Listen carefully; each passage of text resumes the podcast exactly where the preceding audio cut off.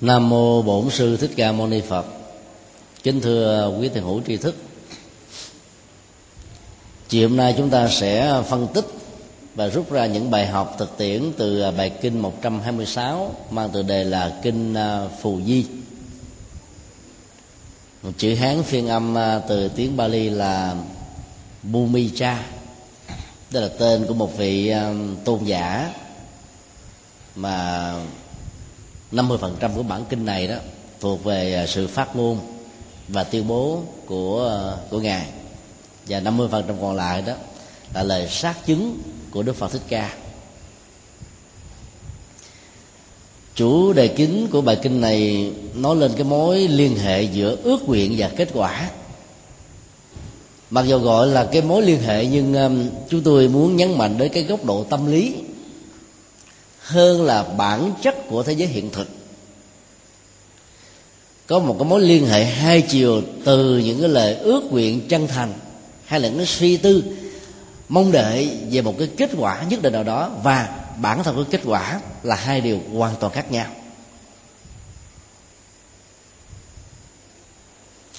Chúng tôi kính đề nghị tất cả hàng xuất gia và tại gia, những người đang học hỏi theo thông chỉ của Đạo Phật như là con đường tâm linh để giải quyết các nỗi khổ và niềm đau và những bế tắc trong xã hội đó, cần phải đọc một cách nghiêm túc về nội dung của bản kinh này. Mặc dù rất là ngắn gọn, nhưng triết lý và nội dung của nó rất là sâu xa.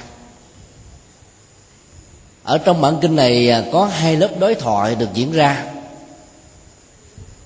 để nhấn mạnh về bản chất của kết quả dựa lên trên chủ nghĩa hành động, với những động cơ vốn rất là xa lạ với các truyền thống tâm linh khác với Đạo Phật, rằng ước nguyện giải quyết hết tất cả mọi vấn đề trong cuộc sống.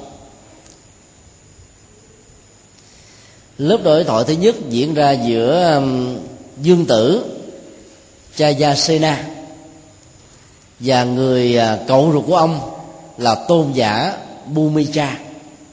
Vì tôn giả này xuất gia có tầm ảnh hưởng trong đời sống văn hóa và tâm linh của người Ấn Độ lúc bấy giờ, và người cháu ruột của ông là Vương Tử đã đến thăm viếng và đặt ra một câu hỏi như thế này. Đó là về lập trường tu thì thánh hạnh của một hành giả đạt được là nhờ nương vào những lời ước nguyện hay là nương vào cái bản chất của hành động và đời sống tu tập của người đó. Vị Vương Tử này cũng đặt ra nhiều cái khả năng mà các tôn giáo khác đã chủ trương rằng là lời ước nguyện giải quyết hết tất cả mọi vấn đề, rằng có một số học thuyết cho rằng ước nguyện đóng vai trò hỗ trợ để giải quyết vấn đề, rằng nếu không có ước nguyện thì kết quả sẽ không bao giờ có, vân vân và vân vân.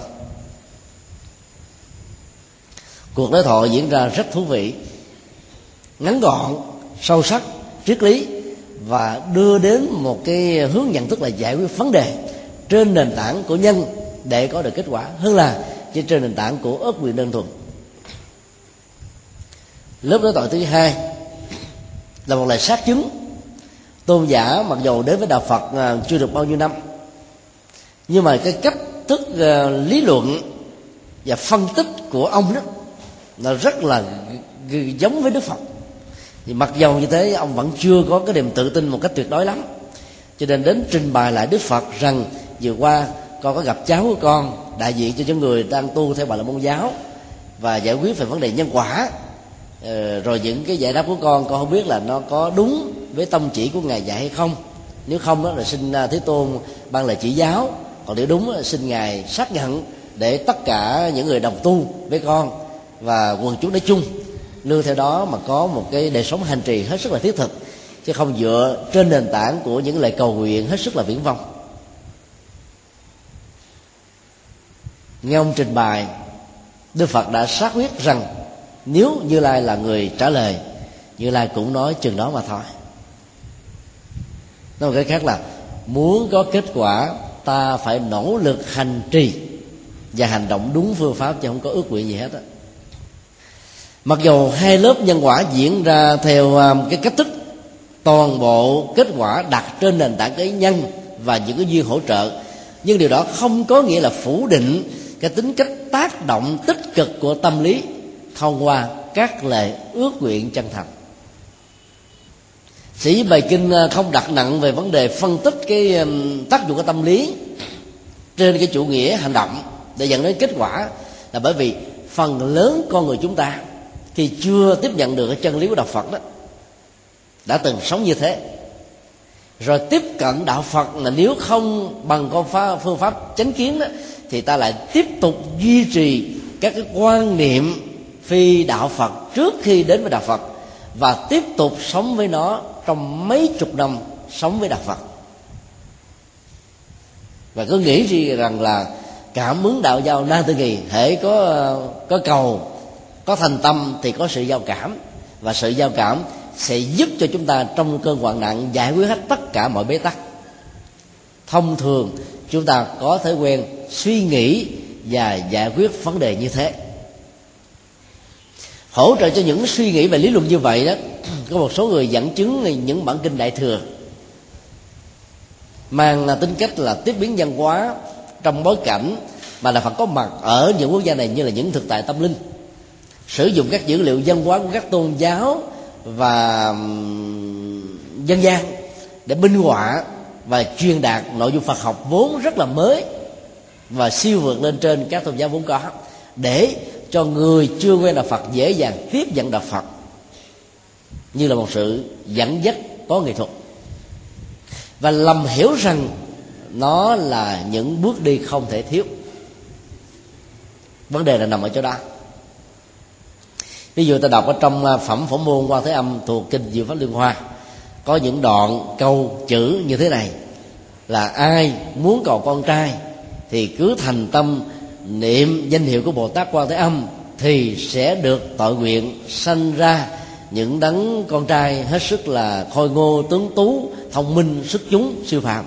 Còn ai muốn cầu có hằng nga tục nữ thì thành tâm niệm trì danh hiệu Bồ Tát Quan Thế Âm thì điều đó sẽ được như ý nguyện. Ta thử áp dụng đi, bao nhiêu người đạt được ý nguyện này? Có những người bị bệnh hiếm muộn tối ngày chỉ cầu nguyện không, mà không thấy rõ là cái việc hiếm muộn đó là do người chồng hay là do người vợ, hoặc là do cả hai.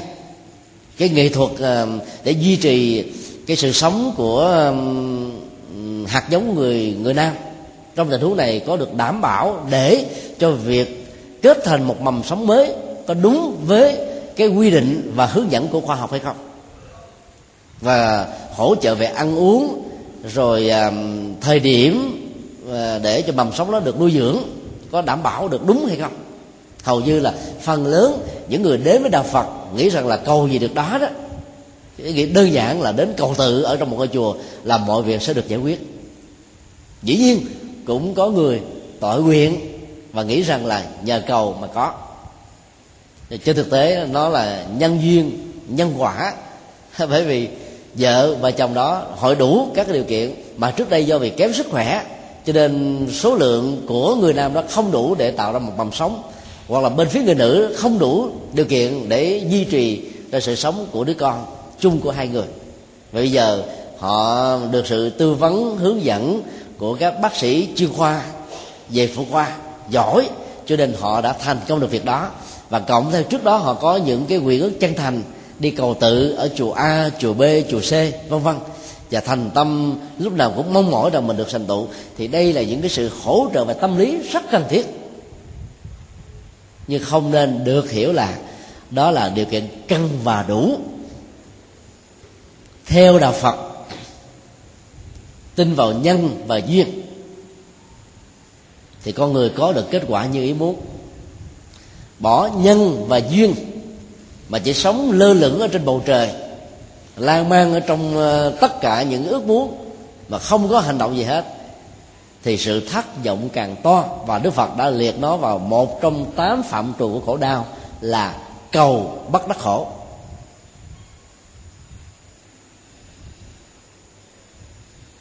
Tất cả những ước muốn mà không đặt trên nền tảng của chủ nghĩa hiện thực, dữ liệu hiện thực, điều kiện hiện thực, thì dầu có muốn cỡ nào đi nữa, kết quả vẫn vẫy tay chào với chúng ta. Đó là một quy luật rất là nhân quả. Câu hỏi đầu tiên Dương Tử Jayasena đặt ra với người cậu ruột và cũng là một vị tôn giả của Đạo Phật là: đời sống phạm hạnh có thật sự có kết quả hay không? Và nếu nó có kết quả thì nó buộc phải gắn liền với sự ước nguyện chân thành của người đang thực tập hay không? Câu trả lời của tôn giả Bhūmija rất đơn giản. Lệ thuộc hoàn toàn vào phương pháp tu chánh hạnh để dẫn đến thánh hạnh, chứ nó không liên hệ chi và gắn liền gì với những điều ước nguyện chân thành của người đang thực tập.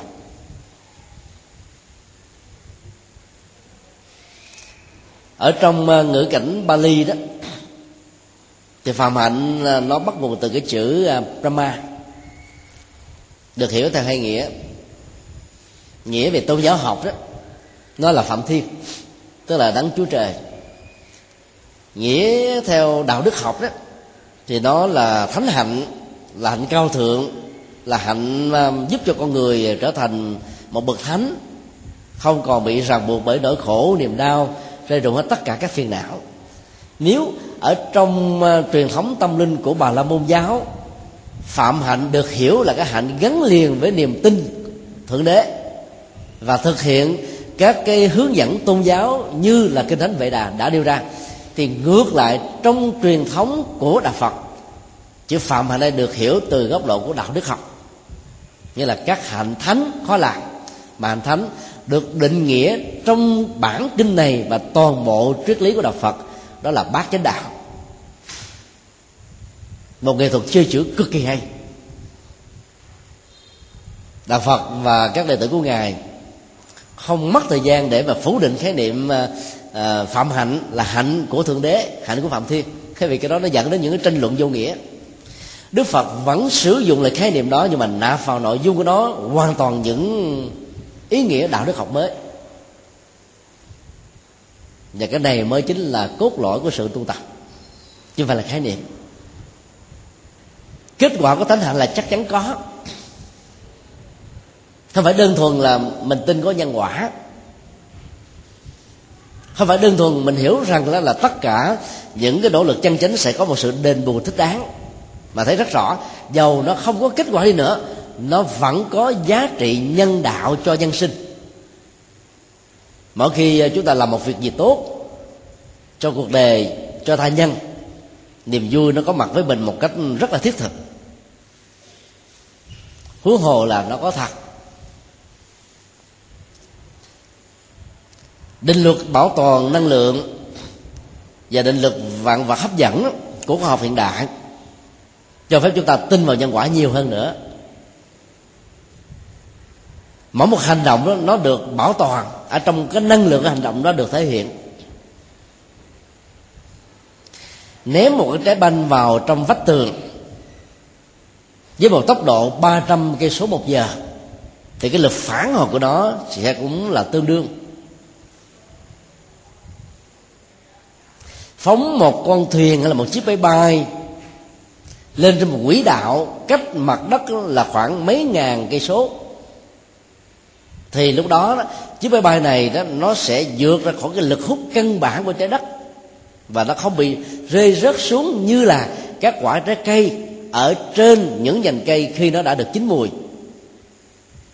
Nhân quả bao gồm các hành động của con người, kể cả lời nói, tư duy và hành động cụ thể, nó cũng có cái quy luật vận hành như thế. Mỗi khi được thể hiện không mất đi, sẽ tiếp tục tồn tại dưới dạng thức là các năng lực và năng lượng. Nó theo với con người từ đời này sang kiếp nọ, nó tác động với tổng thể các hành động quá khứ hiện tại để hình thành ra một cái kết quả trong tương lai, theo cái nguyên tắc trong tự thân của nó là loại trừ hoặc là hỗ trợ. Cái gì đối lập thì nó sẽ loại trừ lẫn nhau để toàn còn lại cái tổng thể càng có. Cái gì hỗ trợ thì nó sẽ sanh sôi nảy nở phát triển ngày càng gia tăng, từ cấp số cộng cho đến cấp số nhân. Nhân quả diễn ra theo quy luật của tự thân nó là thế. Không có một tác nhân nào là Thượng Đế, là thần linh dưới bất kỳ danh xưng nào đã can thiệp chi phối một cách vô hình hay là cụ thể, như niềm tin tôn giáo của các tôn giáo nhất thần và đa thần đã từng quảng bá, đã từng là nâng cái tầm vóc của nó lên, mà trên thực tế nó không có. Và trong đạo Phật, nhất là dưới sự tác động của tiếp biến văn hóa trong đạo Đại Thừa, nếu ta không hiểu được mục đích của tiếp biến văn hóa thì ta cũng dễ dàng lý giải sai những câu nói mang tính cách biểu tượng trở thành những câu nói mô tả về thế giới hiện thực. Ví dụ có lần chúng tôi đã phân tích ở trong ngữ cảnh của kinh Phổ Môn có những cái lời dạy như thế này, tức là khi bị rớt núi hay là sẵn bị chìm sông, là bị hỏa hoạn, chỉ cần thành tâm niệm danh hiệu Quan Thế Âm thì lúc đó đó cái năng lực Quan Thế Âm này sẽ giúp cho chúng ta vượt qua hết tất cả những tay ương tặc ách như vừa điêu. Hiểu theo nghĩa đen á, mấy người làm có thể thành công, cứ nhảy xuống vực thẳm cứ niệm Quan Âm đi có chết thôi, chết không toàn thân, nát nhau như là những hạt tư vậy. Cứ nhảy xuống biển đi mà không biết bơi mà cứ niệm Quan Thế Âm coi có chết ngợp chết đuối không, làm mồi cho cá hay không, chắc chắn là có. Cứ vào lửa, nếu ta không có được cái cấu trúc và cơ thể đặc biệt như một số người không huấn luyện gì hết, đi ở trên than đá mấy ngàn độ mà vẫn không bị cháy da, thì phần lớn còn lại có niệm Quan Âm không niệm Quan Âm thì cũng chết giống như nhau thôi. Giờ ta phải hiểu theo biểu tượng, lửa đây là lửa sân, mà năng lực Quan Âm là lắng nghe bằng tuệ giác để hiểu tại sao ta bị sân, tại sao người khác nói lòng sân, thì lúc đó ta vượt qua cái lửa này một cách dễ dàng mà không cần phải phản ứng theo kiểu ăn miếng trả miếng. Còn nước ở trong văn học tâm linh Phật giáo được hiểu là nước tham ái, nó cuốn trôi con người trong sanh tử luân hồi, mà niệm Quan Âm á, theo năng lực quán tự tại thì ta thấy rất rõ cái chiều sâu tuệ giác của mình, cho nên ta vượt qua được những cái bản năng như là những sự thèm khát để sống ở cái tri thức, sau đó là trí tuệ để ta vượt lên trên đó một cách an toàn. Thế đó là cái phần biểu tượng và triết lý thôi, chứ không phải là mô tả hiện thực, để ta không có sống một cách là mơ hồ ở trên lơ lửng ở mây, mà theo đạo Phật là phải sống thiết thực ở mặt đất này thôi. Bài kinh đầu tiên mà Đức Phật dạy tại vườn Nai đó, đó là bài kinh Chữa Pháp Luân, mà nội dung của nó là bài kinh về nhân quả, nhân quả khổ đau và nhân quả hạnh phúc. Muốn có được hạnh phúc thì ta phải xa lìa nhân quả khổ đau, muốn xa lìa nhân quả khổ đau thì ta phải nhận chân rất rõ rằng nỗi khổ niềm đau do chính mình tạo ra dưới tác động tích cực hay là tiêu cực của môi trường xung quanh thôi, chứ không phải là thần linh thượng đế, không phải là số phận, không phải là an bài. Và muốn có được hạnh phúc không phải là cầu nguyện mơ hồ, mà phải làm.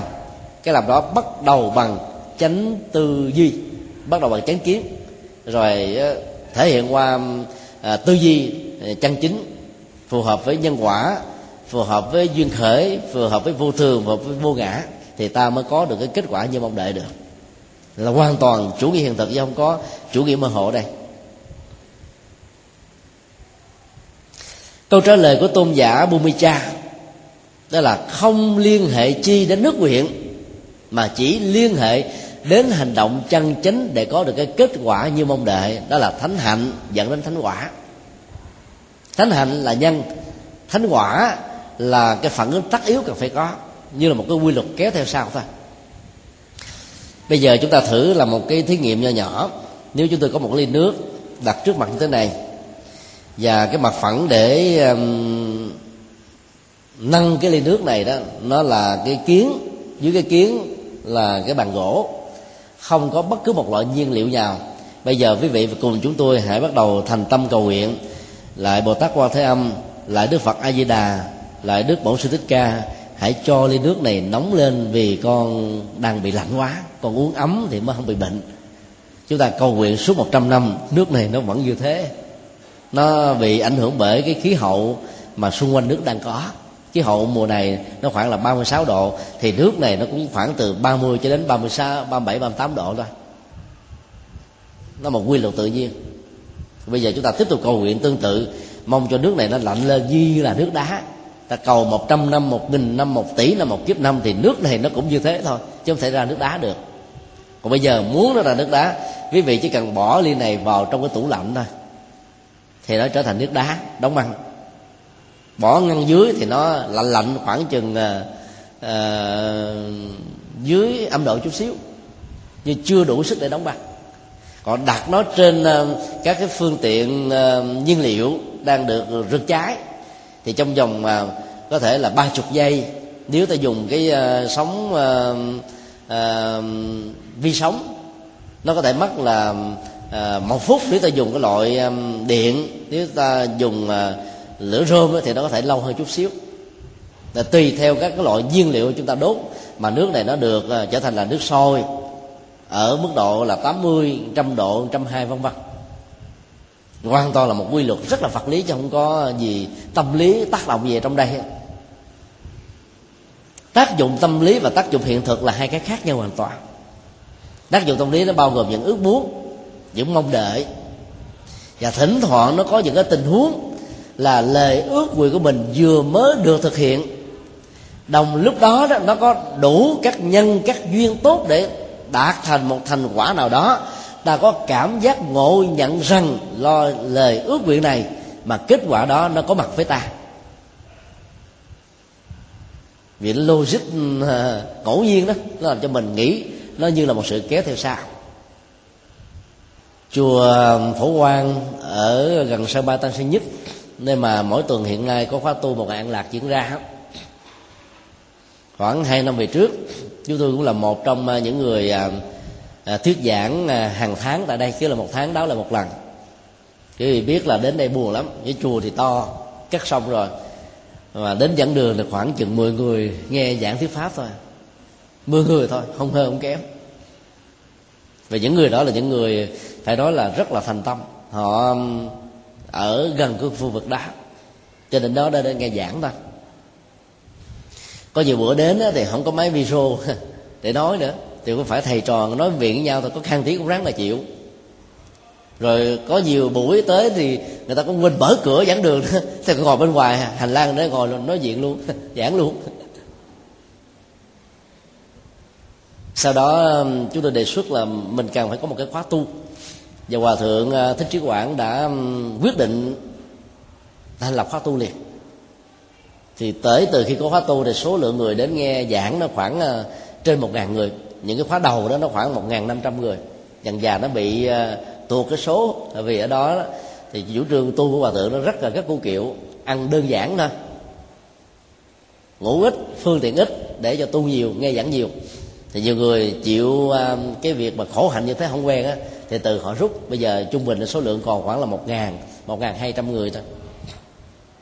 Đó là những hạt là lúa chắc, còn những hạt lúa dễ dàng bị gió thổi bay đi đó, thì đó là những hạt lúa lép, đôi lúc nó lại chấu rồi.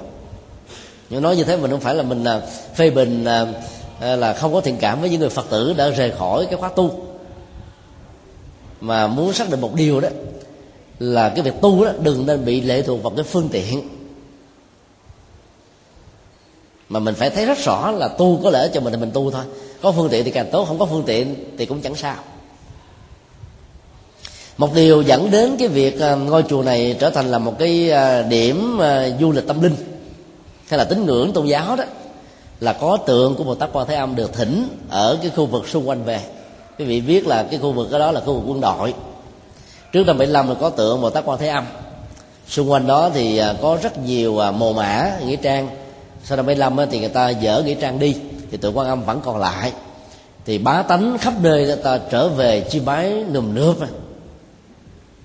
Và lãnh đạo của giáo hội ở tại Sài Gòn này đó đã quyết định là thỉnh Bồ Tát Quan Thế Âm về ở tại chùa Phổ Quang để tôn thờ ngài đàng hoàng đứng đắn, chứ để ngài ngoài trời tội ngài quá, nói chơi cho vui vậy thôi, chứ Phật thì đâu có sợ cái này đâu mà tội, không tội không ạ. À.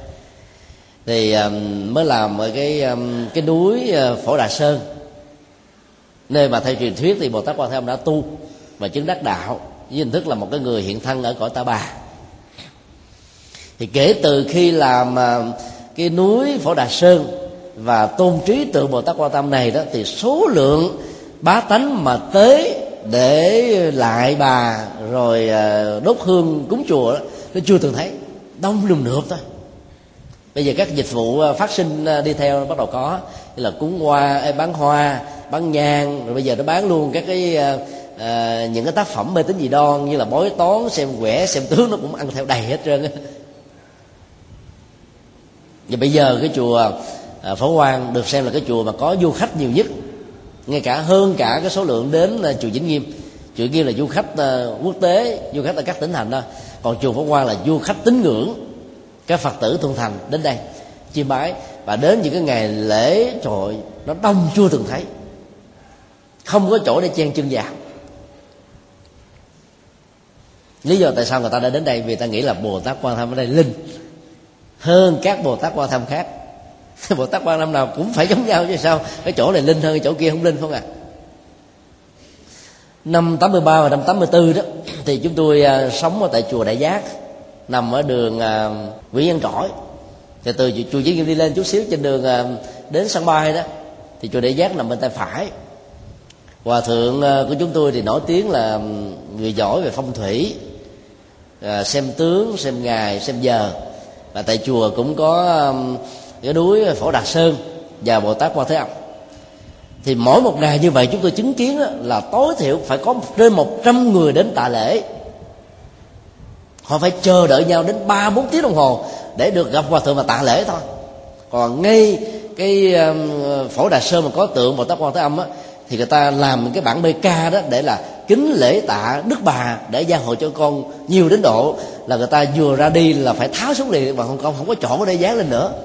Quý vị phải biết là nó có một cái cái niềm tin và nó làm cho người ta đến đông đảo như thế. Bây giờ quý vị ra cái nhà thờ ngay chỗ chợ Thái Bình đó, ở quận Nhất này, thì người ta cũng làm tượng Đức Mẹ Maria giống như là Phổ Đà Sơn của Bồ Tát Quan Thế Âm nha. Và người ta cũng đến nườm nượp giống như nhau ta. Lễ hội Đức Mẹ Maria ở miền Bắc đó, nó cũng kéo cái số lượng uh, quần chúng đến là vài chục ngàn người mỗi ngày, là bởi vì người ta cũng làm theo cái kiểu của Bồ Tát Quan Thế Âm.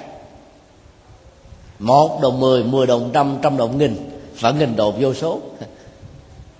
Tượng Quan Âm á, có cao ba mươi mấy thước như là ở tại uh, uh, chùa chùa uh, Đại Tùng Lâm, hay là chùa tượng Quan Âm lớn nhất hiện nay, cao nhất hiện nay ở chùa Quan Âm Đại Bục, Đà Nẵng. Số lượng người đến không đông như vậy vì người ta không làm núi Phổ Đà. Mà làm núi Phổ Đà dầu cái tượng chỉ có hai mét thôi, người ta đến đùm được.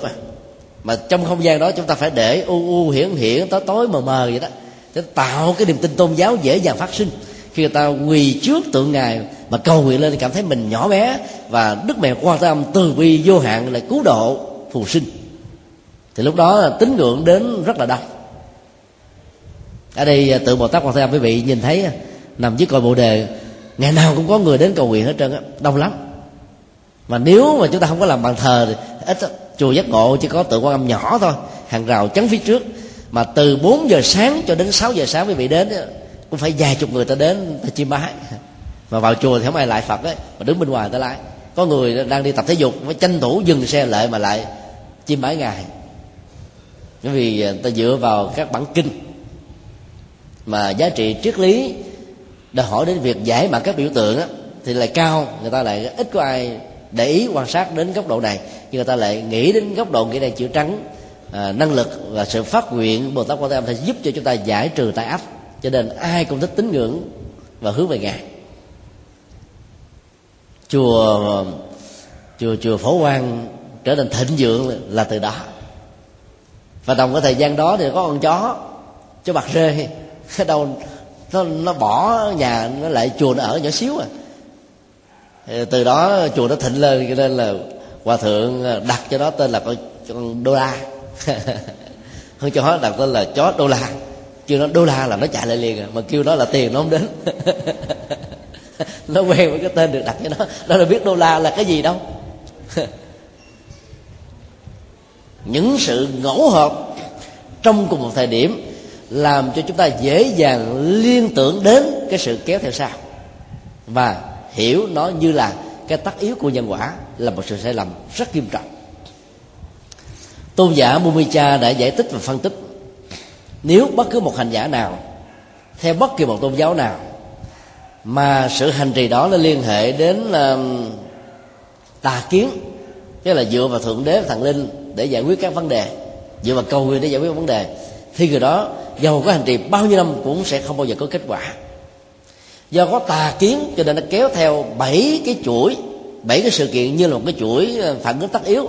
Đó là tà tư duy, tức là nghĩ tưởng rất là bộc bạc, đơn giản, sai lầm mà cứ tưởng rằng nó là đúng, cứ cầu, cứ nguyện, cứ van, cứ xin, rồi đâu cũng là vào đấy, không có được cái kết quả gì hết đó.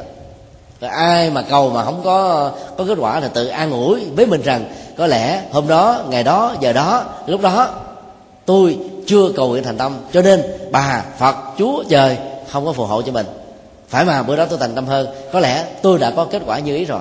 Tự an ủi, nói ra nó quê, cho nên giấu luôn. Vô số người cầu nguyện như thế và tự an ủi mình như thế, cho nên giấu luôn như thế. Còn những người bị ngổ hợp trong những sự kiện mình nỗ lực chân chánh, làm chân chánh và đầu tư chân chánh, cho nên có được kết quả, cộng với sự cầu nguyện, tưởng rằng sự cầu nguyện có kết quả, cho nên tha hồ mà đi quảng bá, tha hồ mà đi truyền tụng, rồi tha hồ mà người khác nghe theo. Mặc dù nó cũng có lợi, nhưng nếu tin theo đó là một sự thật thì tiền mất tật mang đấy. Tà tư duy thì dẫn đến tà ngữ, tức là mình truyền bá cái sai, truyền bá mê tín mà mình tưởng rằng đang truyền bá chánh tín, truyền bá những cái phi đạo Phật mà mình tưởng rằng mình đang truyền bá đạo Phật. Vì đó ta dẫn đến là tà nghiệp, ta làm sai và mọi người cùng làm sai.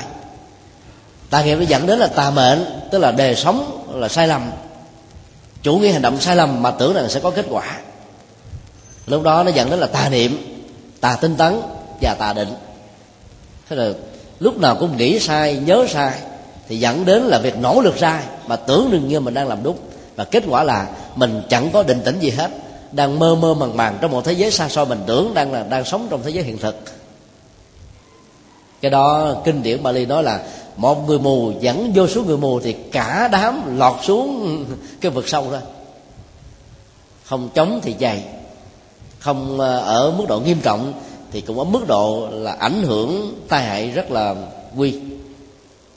Sau đó tôn giáo Bhūmija giải thích cái con đường duy nhất để dẫn đến các kết quả như mong đợi, đó là bát chánh đạo thôi. Chánh kiến được hiểu nôm na là nhận thức phù hợp nhân quả, hay là nhận thức nhân quả, nhận thức nguyên lý, nhận thức duyên khởi, nhận thức vô thường, nhận thức vô ngã, để không có những cái ước nguyện viễn vông xa rời hiện thực, mà sống là làm, làm là làm đúng và có kết quả như là mong đợi. Do đó nó dẫn đến chánh tư duy, suy nghĩ có phương pháp, có lý luận, có khoa học, có cơ sở, có hiện thực, để ta sống một cách đúng chuẩn mực và kết quả như ý muốn. Thì đó nó dẫn đến một thái độ là ta tuyên truyền, truyền bá, chia sẻ, phổ biến bằng chánh ngữ, chứ không có nói cương điệu, nói cứ cầu nguyện Bồ Tát Quan Âm đi mọi thứ sẽ được xong, ai đang khổ đau cứ niệm Phật A Di Đà đi mọi thứ được giải quyết. Chuyện đâu đơn giản thế. Nếu đơn giản thế thì Đức Phật đâu có phải nhọc công mất bốn mươi lăm năm giảng kinh thuyết pháp gần ba trăm nghìn bài khác nhau. Ta cứ thử làm một cái so sánh và cái suy luận đơn giản thôi. Tại sao Đức Phật phải nói rất nhiều bài kinh? Bởi vì cái khổ đau một bài kinh chưa đủ sức áp phê để chuyển hóa nó đâu, và lúc phải vận dụng đến năm bảy bài khác nhau. Cũng giống như một loại thuốc nó vẫn chưa trị được dứt bệnh, phải có nhiều cái thuốc hỗ trợ khác. Và nhờ đó nó có được chánh nghiệp, hành động chuẩn mực, lời nói chuẩn mực, tư duy chuẩn mực. Và chánh nghiệp được hiểu là các hành động phù hợp với nhân quả, các hành động hiểu rõ nhân quả, các hành động tương thích với nhân quả, và tiếp nối một cái chuỗi của các hành động chân chính như thế thì ta có được là chánh mạng, tức là nghề nghiệp chuẩn. Mà nghề nghiệp chuẩn được hiểu trong đạo Phật phải xa lánh những cái nghề mua bán vũ khí, cái nghề làm người ta bị uh, say mê, uh, u, u mờ, như là bán rượu, bà tí, xì ke, những cái nghề là buôn bán thân phận của con người, dầu là người nam hay người nữ, tức là buôn bán nô lệ. Những cái nghề dẫn đến sự đam mê trong chủ nghĩa hưởng thụ, tức là lò xanh. Những cái nghề uh, uh, chế tạo thuốc độc, bán thuốc độc, bởi vì nó dẫn đến cái chết của hàng loạt, là của rất nhiều người, mang đến nỗi khổ niềm đau cho các gia tộc, các gia đình. Thì tất cả những cái loại nghề nghiệp này được gọi là tà nghiệp, cái tà mệnh. Nỗ lực một cách đúng với nhân quả gọi là chánh tinh tấn. tư duy và nhớ tưởng tất cả mọi thứ trên nền tảng của nhân quả, để có mặt ở hiện tại, sống và làm việc trong hiện tại, để có kết quả ngay bây giờ và tại đây, thì gọi là chánh niệm. Và lúc đó chúng ta không còn sợ hãi, lo âu, phiền muộn, ta dễ dàng có được chánh định. Tôn giả Bhūmija đã giải thích rất rõ. Đó là một cái quy trình biện chứng, không thể là nói khác hơn, không thể làm ngược hơn nếu ta muốn có kết quả. Và tin theo nhân quả, tu theo nhân quả là ăn chắc mặc bền, chứ đừng có dại dột mà nghe theo lời khuyên, nghe theo cái lời là hứa hẹn của người A, người B, người C, của tôn giáo A, tôn giáo B, tôn giáo C. Bởi vì những thứ đó chỉ là những chiếc bánh vẽ thôi, nếu ta không có hành động. Sáng hôm qua có một Phật tử um, vừa mới mời một ông thầy phong thủy đến coi cái um, văn phòng của mình. Và ông thầy phong thủy đó đòi đề nghị là phải sửa là sáu mươi phần trăm. Thứ nhất là hướng cửa, thứ hai là hướng bếp, thứ ba là hướng trang trí các cái um, cái bàn ghế làm việc ở trong um, trong trong cái văn phòng này. Mà nếu mà sửa đúng theo cái lời của ông thầy phong thủy á, là phải tốn khoảng là ba mươi phần trăm cái số tiền đầu tư cho phần trang trí nội thất đã đầu tư, tức là phải tốn vài chục triệu. Rồi người Phật tử đó mới hỏi chúng tôi là có nên theo ông thầy phong thủy đề nghị này hay không, và đề nghị chúng tôi cho nhận xét về cái giá trị của phong thủy. Chúng tôi trả lời đơn giản như thế này: thứ nhất, phong thủy là nghệ thuật trang trí trong nhà ngoài giường để cho mình có cảm giác thoải mái và tạo ra cái sự tiện ích cao nhất ở trong cái không gian và các vật dụng, màu sắc, bố trí của nó cho nó thích hợp thôi, để mình sử dụng được những cái tiện ích đó ở mức độ gọi là có lợi cho mình. Còn nghĩ rằng là cái việc phong thủy, nước, đất, rồi vị trí, màu sắc có thể giải quyết được thành công và có thể dẫn đến sự thất bại, thì đó là mê tín dị đoan, là tác hại của nó lớn lắm. Nghe ông thầy phong thủy phán một câu rồi, nếu mà mình không có nhân quả để mà giải quyết nó, thì từ đây cho đến về sau là bị ám ảnh lâu dài, khổ đau chiều muộn, phiền muộn chưa từng thấy. Bất cứ một chuyện gì mà diễn ra bất trắc là ta đều đổ lỗi cho cái phong thủy này hết. Rất may là các ông thổ địa, thổ công không có thật, nên mấy ông có thật là ông kiện mình chết á. Mình đổ thừa cho mấy ông biết bao nhiêu thứ. Ông ta không có thật, nhưng mà nếu ông ta có thật là ông là kiện chúng ta ra tòa án quốc tế liền. Mà nhất là các ông thần tài, ông nào cũng bị là trù dập bởi những cái điếu thuốc không. Nếu mà ông ta có thật là ông bị ung thư phổi chết trước. Đút lót ông thần tài của một điếu thuốc lá mà muốn ổng làm cho mình trở thành là một đại gia tỷ phú, không có nhân quả ấy, thế mà người ta vẫn như thế mà làm, vẫn như thế mà tin. Rồi lâu lâu còn đi ăn cắp ông thần tài ở các nhà khác để sơ hở. Ê, ta nói là ăn cắp ông thần tài là đem tài lộc về gia đình mình. Cho nên ai mà có ông thần tài mà ở cái nơi làm ăn khấm khá là phải giữ nó kỹ lắm, mà không là mất. Điều thứ hai chúng tôi chia sẻ, nếu phong thủy có thể giải quyết được các vấn đề như thế, thì các ông thầy phong thủy phải là những người giàu nhất. Mà trên thực tế thì không có ông phong thủy nào giàu hết trơn, bởi vì sống bằng cái miệng không à. Mà cái miệng đó nói làm cho biết bao nhiêu người sợ hãi để lệ thuộc vào mình, thì cái nghiệp đó là nghiệp tà, nó làm sao mà giàu nổi. Lâu lâu à, tới công ty rồi à, tư vấn về phong thủy, công ty đó làm ăn chân chính cho nên là giàu, và ta nghĩ rằng là nhờ ông thầy phong thủy này mà được giàu, cho nên ta tạ lễ. Mấy ông thầy mà sống bằng cái nghề như thế không làm sao mà lại chánh mạng được. Đức Phật nói cái đó là cái nghề tà. Trong cái đi giáo, Đức Phật cấm các tu sĩ không lên làm những nghề này. Không phải là vì Đức Phật phủ định cái tính khoa học của nó, nếu nghiên cứu đến đây nó chốn nó vẫn có khoa học ở mức độ đơn giản, chứ không phải là được cương điệu quá như cái cách là trương sình giá trị chân lý của các ông thầy phong thủy, để chúng ta phải bị lệ thuộc vào nó một cách lâu dài. Phần lớn những nhà tỷ phú của thế giới phương Tây đâu có tin vào những phong thủy nào đâu, mà có mấy ai ở châu Á có thể giàu bằng những ông như thế. Nếu mà phong thủy giải quyết được vấn đề thì những ông thầy phong thủy phải giàu trước, và những người tin theo phong thủy phải giàu kế, phải không ạ? Và chúng tôi cũng kể một câu chuyện, đó là Hòa Thượng Đại Giác, là người mà chúng tôi đã nương thọ học khi còn là Phật tử tại gia trong năm tám ba tám tư. Hòa Thượng đã cắt rất nhiều ngôi chùa và không có ngôi chùa nào xong hết trơn á. Hòa thượng nổi tiếng về phong thủy, người ta tạ lễ vô, vô số. Không có chùa Đại Giác vì thấy có xong đâu. Đến năm hòa thượng trên tám mươi mấy tuổi, hòa thượng qua đời. Thì bởi vì hòa thượng quá bận rộn vì việc Phật sự. Một ngày trung bình đó là hòa thượng đi tụng đám ma là khoảng tám cho đến mười đám. Có nhiều buổi phải tụng đến mười hai giờ khuya mới về. Và bốn giờ sáng có nhiều ngày là phải đi tụng kinh đám ma tiếp rồi. Rồi có ngày có giờ cho người ta qua năm suốt tháng, cho nên không còn thời gian để đầu tư các chùa nữa. Và thường các năm bảy ngôi chùa thì chùa nào cũng đang dở dang thôi, tại vì giao cho người ta làm. Cho nên đó là thay vì tiền nó chỉ một thôi, người ta vẽ thành là năm thành mười. Và thường đâu có theo dõi đâu.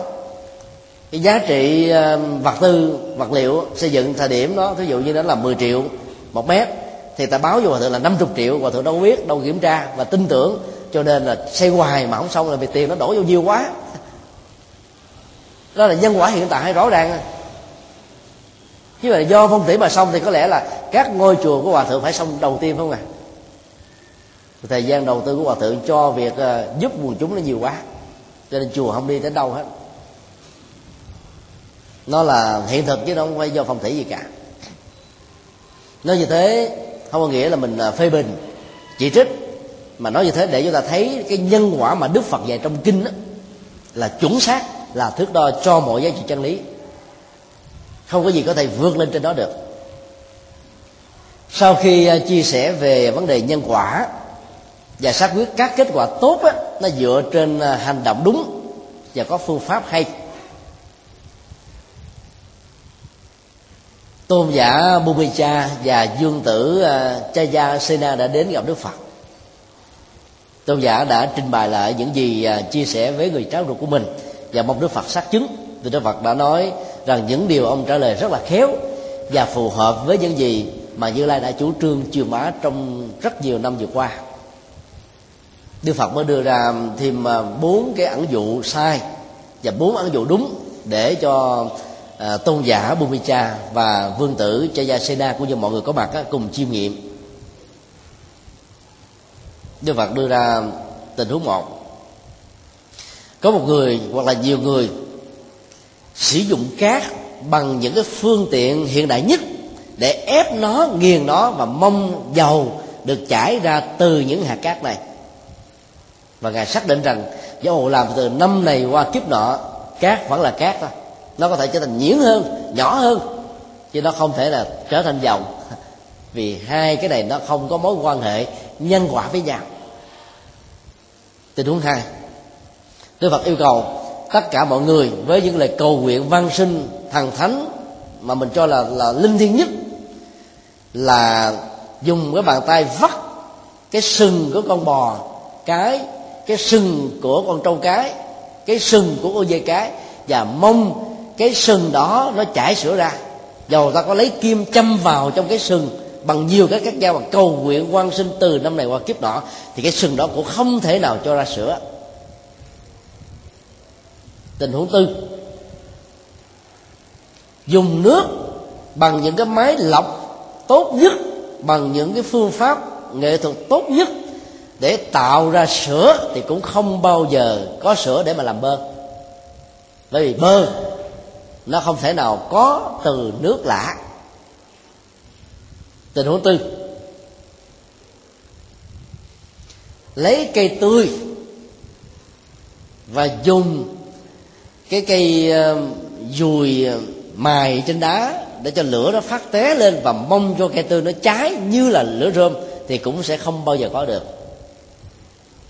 Và Đức Phật kết luận rằng ai bằng niềm tin, bằng nhiệt quyết, bằng những lời hứa hẹn của các tôn giáo, các quyển kinh thánh, mà mong bốn hành động là có dầu từ cát, có sữa từ sừng, có bơ từ nước, có lửa từ cây xanh, sẽ không bao giờ có ngoài sự thất vọng hết sức là nghiêm trọng. Và đầu tư vào chúng là một sự tổn thất rất lớn. Sau đó Đức Phật đưa ra bốn ảnh dụ mang tính cách biện chứng nhân quả. Dùng những loại hạt có dầu, chứa dầu, và ép nó ra, thì dầu ta không mong đợi có dầu, dầu vẫn có. Ví dụ ép từ hạt mè thì phải có dầu mè, ép từ cây ô liu thì ta có dầu ô liu, ép từ đậu phộng thì ta có dầu đậu phộng, ép từ những cái cây nào tạo ra dầu thì ta có loại dầu đó, ép từ hạt bắp ta có dầu bắp. Và tinh chế dầu bắp ta sẽ có xăng để sử dụng như là các loại nhiên liệu cho xe và cho máy bay. Thì bản chất nhân quả của nó là tương thích với nhau. Ví dụ thứ hai, nếu ta dùng tay hay là dùng máy như là hiện nay, vắt sữa từ con bò cái ở ngay cái bộ phận mà chế tạo ra sữa, tức là cái vú của nó,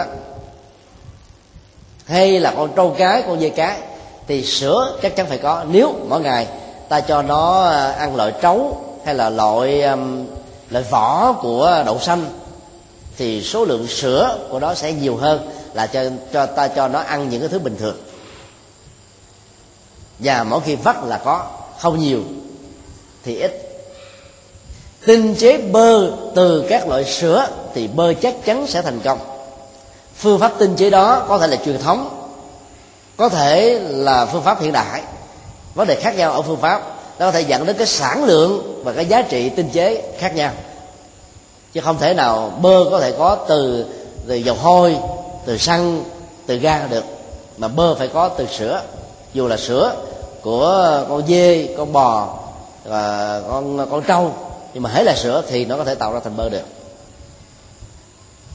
Cây khô mà ta nhen lửa, nhóm lửa thì nó sẽ lại dễ bén hơn. Ta lấy các loại nhiên liệu để tạo ra lửa thì nó sẽ thành tựu hơn, hơn là ta lấy nước mà tạo ra lửa. Chuyện đó là chuyện không thể có. Qua bốn ảnh dụ này thì ta thấy Đức Phật rất là khoa học, rất là hiện thực, rất là dứt khoát, và dạy chúng ta các cách thức giải quyết vấn đề cũng hết sức là chuẩn xác, chứ không có lệ thuộc vào những cái lời hứa hẹn hay là những cái mơ tưởng mông lung thế này thế kia mà rốt cuộc không có được cái gì. Đạo Phật không tặng cho chúng ta những chiếc bánh vẽ, mà Đạo Phật dạy chúng ta cách thức để tạo ra cái kết quả. Nhiều lần chúng tôi chia sẻ cái câu chuyện có thật đối với một vị tu sĩ chùa Giác Ngộ, và rất nhiều người đã hiểu lầm và cho rằng là chúng tôi đã phá cái tín ngưỡng Bồ Tát Quan Thế Âm. Nói như thế là hiểu sai cái thiện chí của chúng tôi. Cùng tu với chúng tôi vào năm tám mươi tư thì có một chú sa di tên là chú Minh Thời. Chú thì lớn hơn chúng tôi hai tuổi, tức là sinh một nghìn chín trăm sáu mươi bảy. Và chú có niềm tin tôn giáo rất là mạnh, ngày nào cũng tụng sáu thời kinh. Chùa thì quy định chỉ có bốn thời kinh thôi, và cũng hiếm có một chú sa di nào tụng đúng bốn thời mỗi ngày. Và chú này đó là là sáu thời một ngày, dầu không phải là mùa an cư cũng là sáu thời thôi, dầu không không cho phép thì chú cũng phải làm sáu thời. Nếu uh, sư phụ mà có yêu cầu chú đi làm việc đó, việc gì đó cho cho chùa hay cho thầy, thì chú cũng xin là thầy ơi cho con tụng xong thời kinh rồi con mới đi làm. Cái niềm tin tín ngưỡng và Bồ Tát Quan Thế Âm lớn lắm. Thì chú đi vượt biên, thì trên cái chuyến tàu vượt biên đó là có khoảng một trăm mười người, và không may đó rơi vào cái vùng uh, miền nam của Thái Lan, tức là những uh, hải hải tặc uh, theo đạo Hồi. Thì khi các hải tặc này khống chế cái chiếc tàu có một trăm người đó, thì trên tàu có khoảng là bảy mươi phụ nữ, thì chúng đã luân phiên hãm hiếp các chị em phụ nữ. Chú Minh Thời cảm thấy bức xúc lắm, cho nên uh, chú đắp y vào lễ lại họ. Mà dĩ nhiên là mình nói tiếng Việt, họ nói tiếng Thái thì đâu ai hiểu được ai đâu. Và rút ra trong cái chiếc áo của mình hình ảnh Bồ Tát Quan Thế Âm mà dơ lên chứ, thế lại họ để cầu nguyện họ đừng có đi hãm hiếp những chị em phụ nữ như thế này. Chúng là lấy cái bá súng đập, chảy máu nứt cái đầu ra làm hai. Chú Minh Thời vẫn chưa chết và tiếp tục lại niệm Nam Mô Bồ Tát Quan Thế Âm, Nam Mô Bồ Tát Quan Thế Âm. Tất cả mọi người trên thuyền cùng niệm theo một cách là chưa từng thấy, nó rung động, mọi người tóc gái nó dựng lên, nổi da gà lên rất là nhiều, niệm thành tâm vô cùng như thế. Thì những cái tên hải tặc này bắt đầu cầm súng a ca bắn chú Minh Thời nát cả thân thể ra, và chú đã chết. Rồi những người còn lại cũng tiếp tục chết. Sau đó họ mới bỏ những người bị thương lên một chiếc thuyền nhỏ, họ mới chiếm cái chiếc thuyền đó và bắt đầu chạy theo một cái tư thế thành hình chữ Z như thế này, và tiếp tục nhả súng a ca vào chiếc thuyền đó và tưởng rằng là tất cả mọi người đã chết. Trên đó có một cô phụ nữ tuổi ngoài bốn mươi thôi, không phải là Phật tử, cùng đi vượt biên ở trong cái chiếc thuyền đỏ. Thì trước khi bị đưa xuống cái, cái chiếc thuyền đó, thì cô này cảm động cái nghĩa cử cao thượng của ông thầy tu này, cho nên mới lấy cái chiếc y đó quấn vào trong cơ thể của mình, ôm ôm chầm trong cơ thể của mình. Và khi mà xuống cái chiếc thuyền nhỏ thì bà rất là khôn, bà nhảy xuống sông liền và bám lấy cái mạn thuyền, cho nên người ta bắn thế này thế kia thì bà bị bắn trúng khoảng mười viên đạn ở trong ba sườn trái và phải. Rất may là không trúng tim, không trúng bao tử, nó trúng vào những cái chỗ khác cho nên không chết. Bà cũng hoàn toàn không biết bơi, ấy thế mà chìm nổi trên mặt biển trên mười ngày rồi nó tạt vào trong cái bờ biển của Campuchia và được những ngư chài Campuchia đưa vào trong bệnh viện ở Phnom Penh, và cả gần hai chục ngày sau mới tỉnh lại. Và gia đình Phật tử này đó rất là có nghĩa cử cao thượng, cho số tiền đến mấy chỉ vàng để đưa bà về biên giới Việt Nam. Và lúc đó cảnh sát biên phòng đã dẫn về và đưa vào trong bệnh viện Thống Nhất. Lúc đó báo chí Việt Nam, nhất là báo công an, tới đưa tin răn rộ như là một cái nỗi đe dọa để làm cho người ta sợ mà không dám đi vượt biên nữa. Chúng tôi được sư phụ chỉ đạo đến để gặp cô Phật tử, cô cô này, và cô đã kể lại những cái sự kiện đã diễn ra và trao là cái chiếc y uh, với rất nhiều cái lỗ của súng a ca, máu nó còn dính ở trên chiếc y đó. Bây giờ ta thử đặt ra một cái tình huống, nếu Bồ Tát Quan Thế Âm là cứu độ thật đó, thì tại sao chú Minh Thời là cái người thành tâm niệm và tất cả mọi người niệm theo mà chú vẫn chết và mọi người cũng chết, trong khi cái cô phụ nữ này hoàn toàn không phải là một Phật tử mà lại sống nhân răng, cũng không hề niệm danh hiệu Bồ Tát Quan Thế Âm gì hết, bà đâu có tin đâu. Và điều đó cho phép chúng ta phải suy luận cái phước tuổi thọ, vì cái phước sự sống của mỗi người là khác nhau. Có thể chú Minh Thời tạo ra một cái nghĩa cử cao thượng là mong mỏi mọi người cùng sống, làm cái hành động cao thượng đó, thì cái nhân này là cái nhân tốt, quả nó chưa kịp chỗ là bởi nó bị giết chết, là bởi vì những người Hồi giáo có biết gì là nhân đạo đâu, chỉ biết hưởng thụ trên cái khổ đau của chị em phụ nữ, sau đó lấy hết tất cả những vật tư trang quý báu rồi giết họ chết một cách tàn nhẫn. Mà ngay cả khi mà chúng ta liên tưởng đến vẫn còn rung rợn và không thấy nó có một chí tí gì của nhân phẩm con người. Bồ Tát Quan Thế Âm hay bất kỳ một vị Phật nào cũng không thể là làm được công việc cứu độ như thế được hết. Cái nhân ở đây là nhân vô minh, nhân sân, nhân tham ái, đã chi phối những tên hải tặc góp đạo Hồi giáo vốn đã hung tàn, lại càng sai lầm trong các hành động dã man và phi tín người, dẫn đến một cái hậu quả nghiêm trọng là những người trên đây là chết dài dài, gần như là một trăm lẻ mấy người đã chết, chỉ còn một người còn sống sót duy nhất. Và người đó ta hiểu là cái phước tuổi thọ ở nhiều đời có, mặc dù do không tin Phật và không tin gì hết nhưng vẫn sống còn. Như vậy là cái quy luật nhân quả làm cho người đó sống, chứ không phải là do niệm hay không niệm Bồ Tát Quan Tâm mà người ta sống hay là người ta chết. Bà cũng hoàn toàn không biết bơi mà lại sống. Và nếu ta liên tưởng đến hiện tượng sóng thần, cách đây vài năm ở tại một bờ biển của Thái Lan, một bé gái mới ba tháng tuổi lại sống bồng bềnh trên mặt nước cả mười mấy ngày. Bé gái đó có tôn giáo đâu, có biết Chúa đâu, có biết Phật đâu, có biết Bồ Tát Quan Thế Âm đâu, có niệm đâu, có cầu nguyện đâu, mà vẫn sống. Trong khi mẹ của bé gái thì chết, cha bé gái thì chết, và vô số người khác cùng có mặt ở trong cái môi trường đó lại chết tức tuổi, mà bé thì sống. Vấn đề còn lại là nhân quả về tuổi thọ, nhân quả về mạng sống ở mỗi người khác nhau đã tạo ra cái tiến trình như thế thôi. Trong khổ đau như vậy, ta có nên niệm Bồ Tát Quan Thế Âm không? Vẫn nên và rất cần, bởi vì niệm là cho mình vượt qua được những cái nỗi sợ hãi.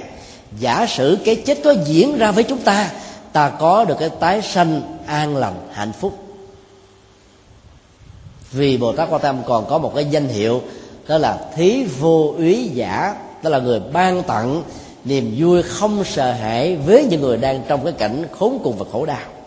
Do đó ta vẫn phải tiếp tục niệm Phật, niệm Pháp, niệm Tăng, niệm công đức, niệm những giá trị cao thượng trong những cái tình huống xấu nhất ở trong cuộc đời, để ta tự chấn an, để ta được vượt qua nỗi sợ hãi, để ta được bình an và hạnh phúc. Và nhờ cái điểm đó tự nhiên tâm của mình được lắng dịu xuống, ta vượt qua được những cái tai ách rất là dễ dàng. Mà dù phân tích như vậy, chúng tôi vẫn phải niệm Bồ Tát Quan Thế Âm mỗi ngày thôi, lái xe vẫn phải niệm. Và đi tới đâu mà có cảm giác à, không an tâm thì vẫn phải niệm.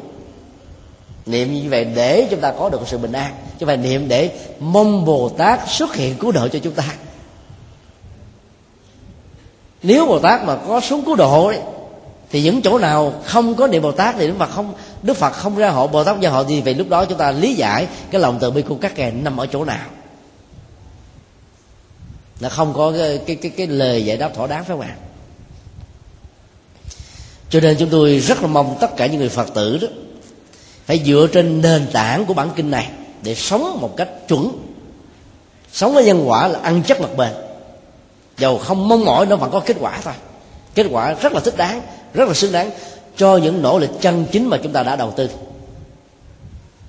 Và làm theo đạo Phật, làm theo Đức Phật dạy, ta cứ làm việc tốt thôi, khỏi còn mong kết quả tốt, nó tự động nó cũng phải trổ quả tốt thôi. Mỗi ngày tập thể dục, tập đúng cách, ăn uống điều độ, ngủ đúng giờ, và làm việc không quá kiệt sức.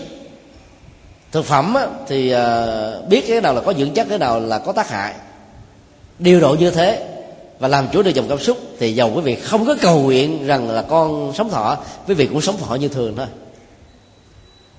Cái đây mấy chục năm ông bà tổ tiên ta có thể sống thọ một trăm tuổi, một trăm hai mươi tuổi, một trăm ba mươi tuổi, nhưng mà trong tương lai mà sống thọ như thế là hiếm lắm. Bởi vì các cái thực phẩm chúng ta bị chế biến quá nhiều, cái tích thích ở trong các loại thịt cá nó tạo ra độc tố làm cho chúng ta ăn vào giảm tuổi thọ. Rồi bây giờ thực phẩm chay cũng có một cái mối đe dọa tương tự. Bây giờ làm chay giả mặn thì cái độc tố nó cũng không kém gì những cái độc tố trong thực phẩm mặn thật. Thì ăn những thứ này chúng ta không thể là sống thọ được. Có thọ thì cũng là những trường hợp ngoại lệ thôi. Và do đó là con người ở trong tương lai là con người rất là giảm thọ, nếu như chúng ta không nỗ lực làm giảm sự hâm nóng toàn cầu, như là cái nỗi đe dọa chung cho mạng sống của hành tinh, mạng sống của con người và các chủng loài động vật khác. Nếu mỗi quốc gia cứ lo cái công nghiệp quá, hiện đại quá và làm cho cái tầng ozone nó bị phá vỡ, hiệu ứng nhà kính nó được lan truyền khắp nơi, carbonic nó xuất hiện lan tỏa, và không có những nỗ lực như là chính sách của mỗi quốc gia, của liên quốc gia, của từng là là công ty sản xuất và từng con người với những ý thức cao độ, tính trách nhiệm cộng sinh, thì trước sau gì chúng ta cũng bị yểu thọ. Nó là một cái quy luật nhân quả thôi. Chính vì thế mà Liên Hợp Quốc ngày nay hãy kêu gọi tất cả chúng ta phải ý thức rất rõ về vấn đề này, bỏ bớt đi những cái quyền lệ của dân tộc, bỏ bớt đi những quyền lệ của công ty của mình, bỏ quyết đi những cái quyền lệ của cá nhân, để chúng ta hướng đến cái lợi lạc chung. Nếu cả hành tinh này một ngày ăn chay trường thôi, ta có thể tạo cho hành tinh này có thêm tuổi thọ mười năm. Đó là cái sự cam kết của các nhà khoa học bằng những cái chứng minh rất là hiện thực. Nếu ta làm, ta có kết quả, không làm thì có cầu nguyện cỡ gì đi nữa, mong Chúa gia hộ cho hành tinh của chúng con, mong Chúa gia hộ cỡ này cỡ nọ, thì hành tinh này cũng bị phá vỡ đó. Cái chết vẫn diễn ra. Lúc tai nạn quý vị cứ cầu đi, có ai xuống cứu mình đâu. Cũng là con người, cũng là những nhà nhân đạo, cũng là những nhà hoạt động từ thiện đến giúp chúng ta thôi. Tai nạn giao thông diễn ra, cứ cầu Chúa đi, Chúa nào xuống cứu. Lại lái xe mà trong tư thế là bị say rượu, không chết trước thì cũng chết sau, không chết một mình thì cũng chết tập thể. Có cầu Chúa dán cho chiếc xe khoảng một trăm đức Chúa, dán cho chiếc xe một nghìn đức Bồ Tát Quan Thế Âm, thì chiếc xe đó cũng bị nổ nát tan thành đó. Nhân quả là vậy mà. Ngay cả trong chiến tranh, chùa thờ cả ngàn Bồ Tát Quan Thế Âm, mà bơm rớt xuống những cái chùa thì cũng phải làm cho các tượng Phật nó tan nát hết rồi. Nếu những người mà phá hoại Phật pháp mà không hiểu được đạo Phật, như là những tên Taliban ra lệnh bắn rocket vào trong các tượng Phật và cho xóa hết tất cả các cái ảnh hưởng văn hóa, các cái di chỉ khảo cổ văn hóa của Phật giáo còn còn sót lại ở tại đất nước này trong các viện bảo tàng, Bây giờ chúng ta thấy là mình đi tìm các di chỉ văn hóa đó, làm sao còn có có cái gì liên hệ đến Phật giáo nữa đâu. Những hành động vô minh đó đã phá đi đạo Phật. Hành động vô minh đó là nhân, và ảnh hưởng về văn hóa qua các di vật khảo cổ đã không còn nữa là quả. Phật nào đã, đã ngăn cản được họ đâu, Bồ Tát nào đã ngăn cản được họ đâu. Chỉ có sự sáng suốt hiểu được cái lời kêu gọi của toàn cầu về việc làm như thế là là là, là sai lầm nghiêm trọng thì họ có thể thức tỉnh, mà không thì chuyện cũng đâu vào đấy đâu. Bây giờ văn hóa Phật giáo tại Afghanistan là không còn nữa. Cái đây khoảng một tháng, toàn bộ di sản văn hóa đã bị phá vỡ do cái chủ trương rất là sai lầm và cuồng tín của đạo này. Ở trong Cơn Sóng Thần thì có một cái tượng Phật ở tại một cái vùng duyên hải ở Tích Lan còn nguyên vẹn. Rồi người ta cũng tìm thấy một vài tượng Phật ở tại Thái Lan còn nguyên vẹn. Khi nước nó lắng dịu xuống, rút xuống, các tượng Phật vẫn còn nguyên. Người ta nói đó là mầu nhiệm của chư Phật. Như vậy hàng trăm ngôi chùa còn lại bị chìm ở trong nước, chẳng lẽ không có mầu nhiệm của Đức Phật. Cũng là Phật Thích Ca, giống như nhau. Rồi sao ở chỗ mình nói là mầu nhiệm, ở chỗ nó không mầu nhiệm. Thế là bởi vì các Đức Phật đó được làm bằng đồng, chứ cái lục có ăn chung ảnh hưởng gì đâu. Còn chỗ nào làm tượng Phật bằng xi măng, bằng gỗ thì phải hư, phải mục, phải nát. Đó là quy luật nhân quả đó. Cho nên lý giải những hiện tượng đó là linh thiêng mầu nhiệm cảm ứng đạo giao na tư nghị đó. Thì ta lý giải như thế nào? Tại sao những ngôi chùa khác cũng hoàn cảnh như thế mà lại không có được cái hoàn cảnh này? Do đó phải vừa nhân quả thì ta mới tránh được các hiện tượng sai lạc.